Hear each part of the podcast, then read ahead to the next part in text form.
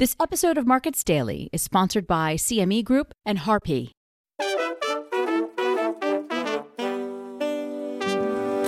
It's Friday, December 1st, 2023, and this is Markets Daily from Coindesk. My name is Noelle Acheson, Coindesk collaborator and author of the Crypto is Macro Now newsletter on Substack. On today's show, we're talking about the crypto market rally, energy prices, how they impact Bitcoin, and more. So you don't miss an episode, be sure to follow the podcast on your platform of choice and turn on notifications. And just a reminder Coindesk is a news source and does not provide investment advice. Now, a markets roundup. December is starting off positive in crypto markets. Earlier today, Bitcoin reached its year to date high of $38,800. Ether briefly passed above $2,110. According to Coindesk indices, at 9 a.m. Eastern Time this morning, Bitcoin was trading up one and three quarters of a percent at $38,357. Ether was up two and a quarter percent, trading at $2,080. Elsewhere, Avalanche was up 6.5%, Lido DAO token was up almost 6%, Polkadot was up almost 5%. According to BitcoinMonthlyReturn.com, the largest crypto asset by market cap climbed 8.8% in November, higher than the average November gain since 2014 of 6.4%. In case you're curious, the average December gain over the same period for Bitcoin is almost 9%. In macro matters, Federal Reserve officials are trying to dampen the market's expectations of rate cuts by May 2024. Several central bankers have been out in public over the past few days stressing that a pause is warranted, but that rate cuts are not being talked about. It doesn't seem to be working. Futures are now pricing in a 30% probability of two rate cuts by May, up from 8% just a month ago. They're also pricing in a 25% probability of three rate cuts by June. My take is that the economy would have to be in really bad shape with skyrocketing unemployment for the Fed to react that drastically. The stock market does not seem to be pricing that in. I've talked about the Atlanta Fed GDP Now model before on this show. The last time was on the November 9th show if you want to go and give that a listen for some background. Well, that model, which has been more accurate than economist forecasts so far this year, is pointing to GDP growth in Q4 of 1.8%. And earlier this week, the US third quarter GDP growth was revised up. You may remember that it came in at 4.9% year on year growth, up from 2.1% in the second quarter. Well, it turns out that was wrong. The correct figure is 5.2%. So, growth is slowing from 5.2% down to maybe 1.8%, which is no surprise. But to go from here to a sharp enough recession to warrant two rate cuts within the next five months, to me, that feels like a stretch. Later today, we hear from Fed Chair Jerome Powell. A lot depends on what sort of tone he adopts, and we could see some strong market moves.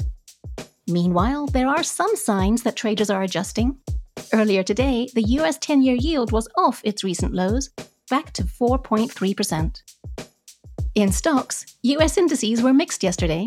The S&P 500 was up 4 tenths, Nasdaq slid 2 tenths, and the Dow Jones jumped 1.5%.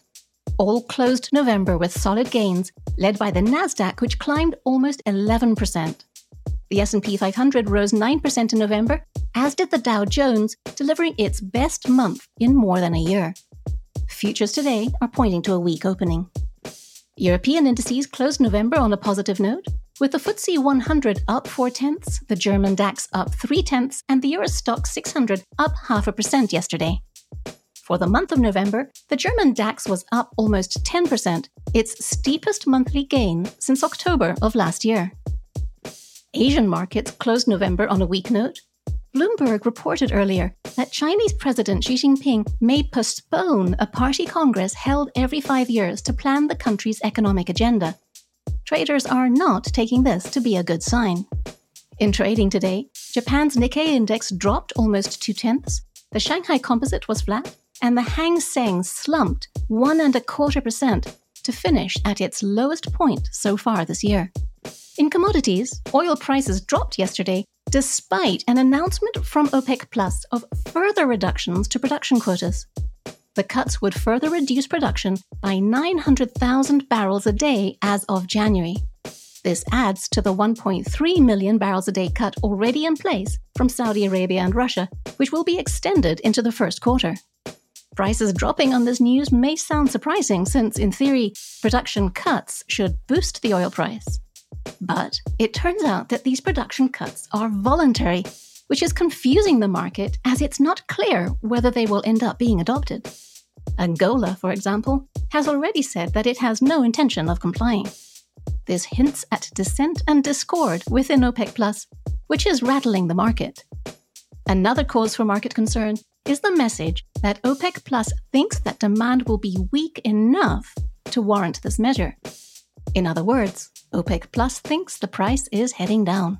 Yesterday, the Brent crude benchmark fell 2%. Today, it is recovering some ground, up half a percent to trade at $81 a barrel. Gold is still holding at $2,040 an ounce and is headed for its third straight weekly advance. Stay with us. After the break, I'm going to address listener questions about energy prices and Bitcoin.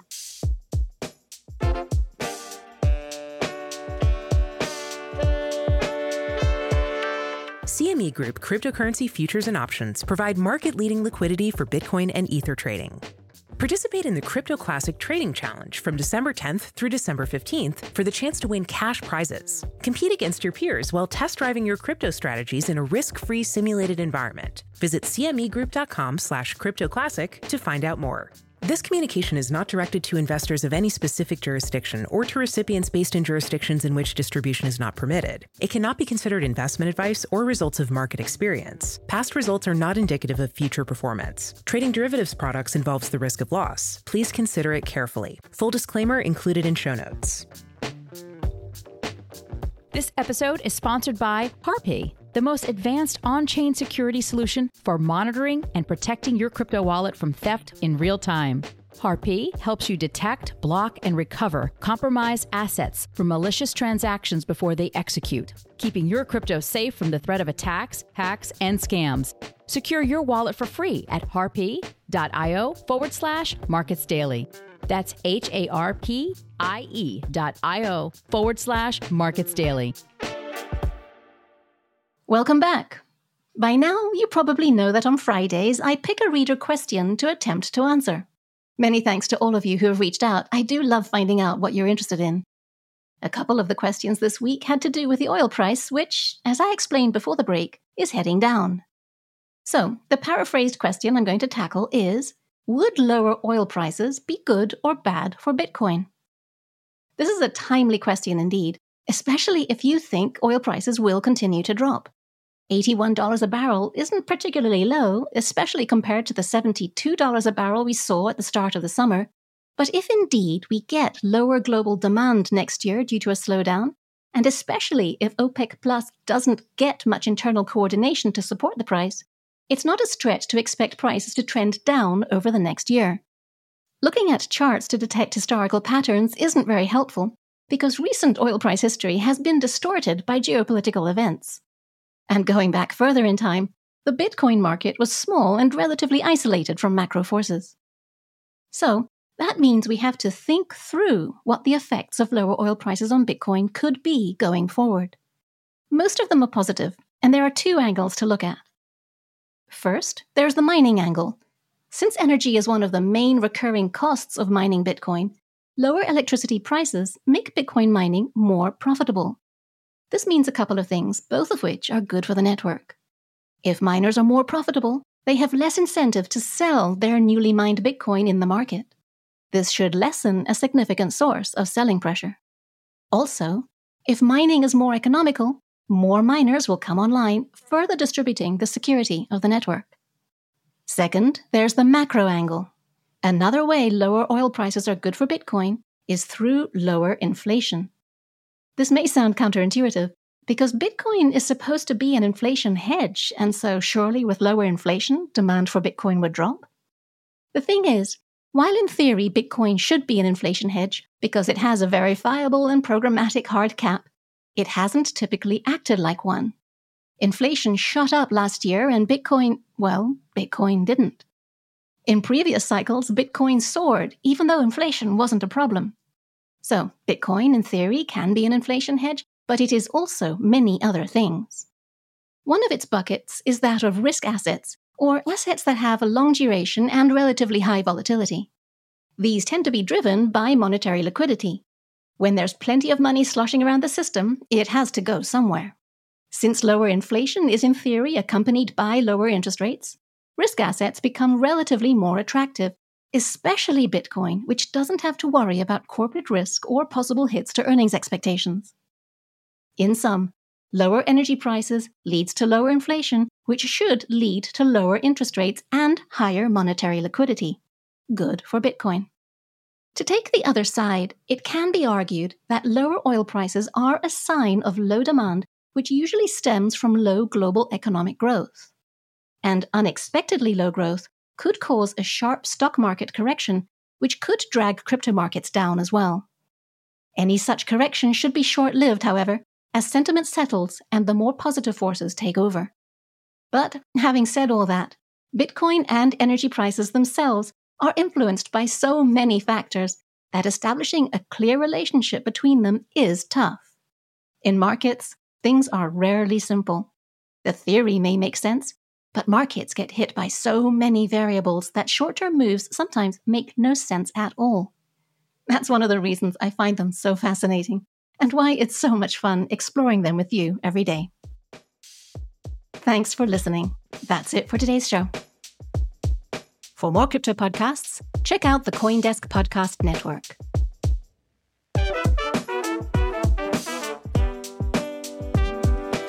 You can reach us at podcasts at coindesk.com, follow us, and if you like the show, please leave us a five star rating on whatever platform you're listening to us on. Markets Daily is produced and edited by Eleanor Paul, with executive production by Jared Schwartz. I'm Noelle Acheson for Coindesk. We're back tomorrow with more market news and insights.